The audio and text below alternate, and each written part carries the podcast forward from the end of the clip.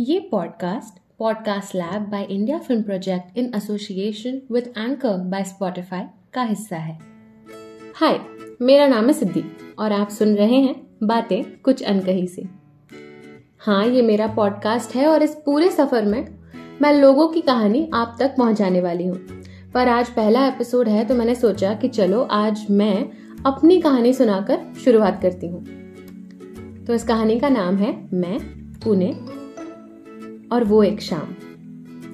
पुणे शहर को queen of the Deccan कहा जाता है और महाराष्ट्र को लैंड ऑफ़ द मराठास अब ये जगहें जितनी रॉयल साउंड करती हैं, उतनी ही लोकल या फिर रिलेटेबल सी है।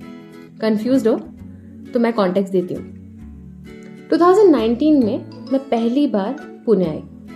वहाँ आते ही मेरे साथ ना सीरीज़ ऑफ़ प्रॉब्लम शुरू हो गई जिन्हें मैंने ना एडवेंचर का नाम दे दिया।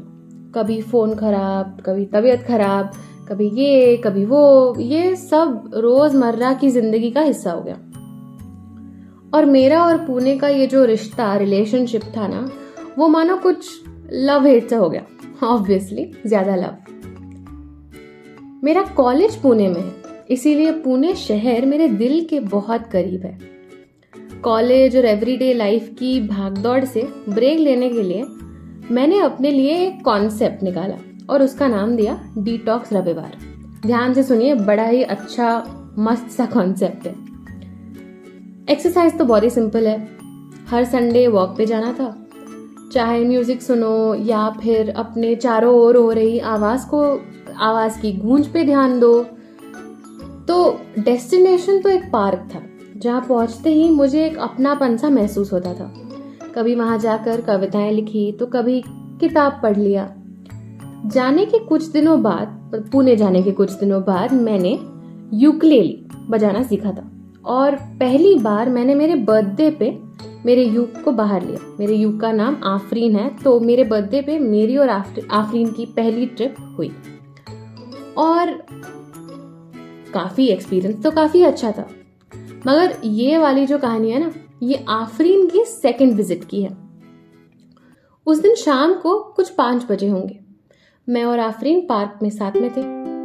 मैं ऐसे ही गाना गा रही थी कि तभी मेरी मुलाकात हुई एक जर्मन सिबलिंग पैर से। भाई बहन इंडिया तीसरी बार घूमने आए थे और इस बार वो इंडिया के वेस्टर्न साइड को डिस्कवर कर रहे थे।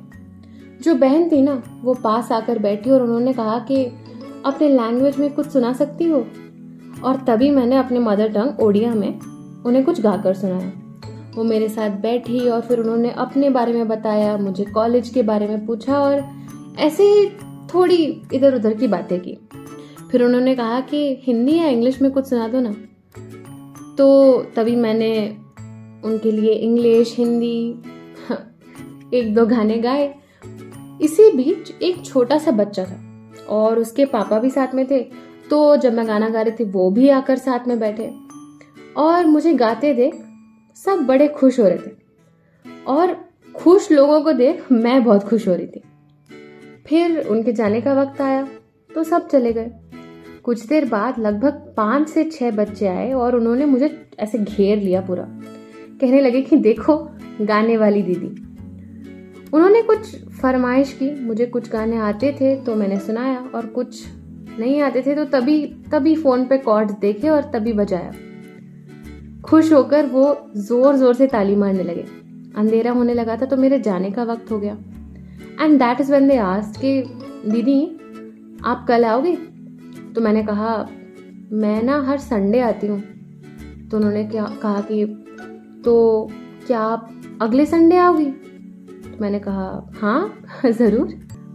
तो उन्होंने इंस्ट्रक्शंस दिए कि देखो, इसी स्पॉट पे बैठना, इधर इतने बजे आ जाना, हम पक्का अगले संडे आएँगे। और अगला संडे आने से पहले कोरोना वायरस आ गया।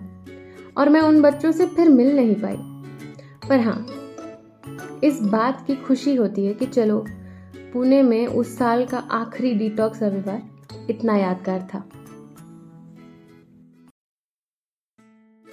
ये था मेरा पहला episode and I really hope you like my short anecdote आने वाले एपिसोड्स और भी एक्साइटिंग होने वाले हैं, एक दूसरे इंसान के साथ होने वाले हैं each episode so I hope you like this episode stay tune and keep listening.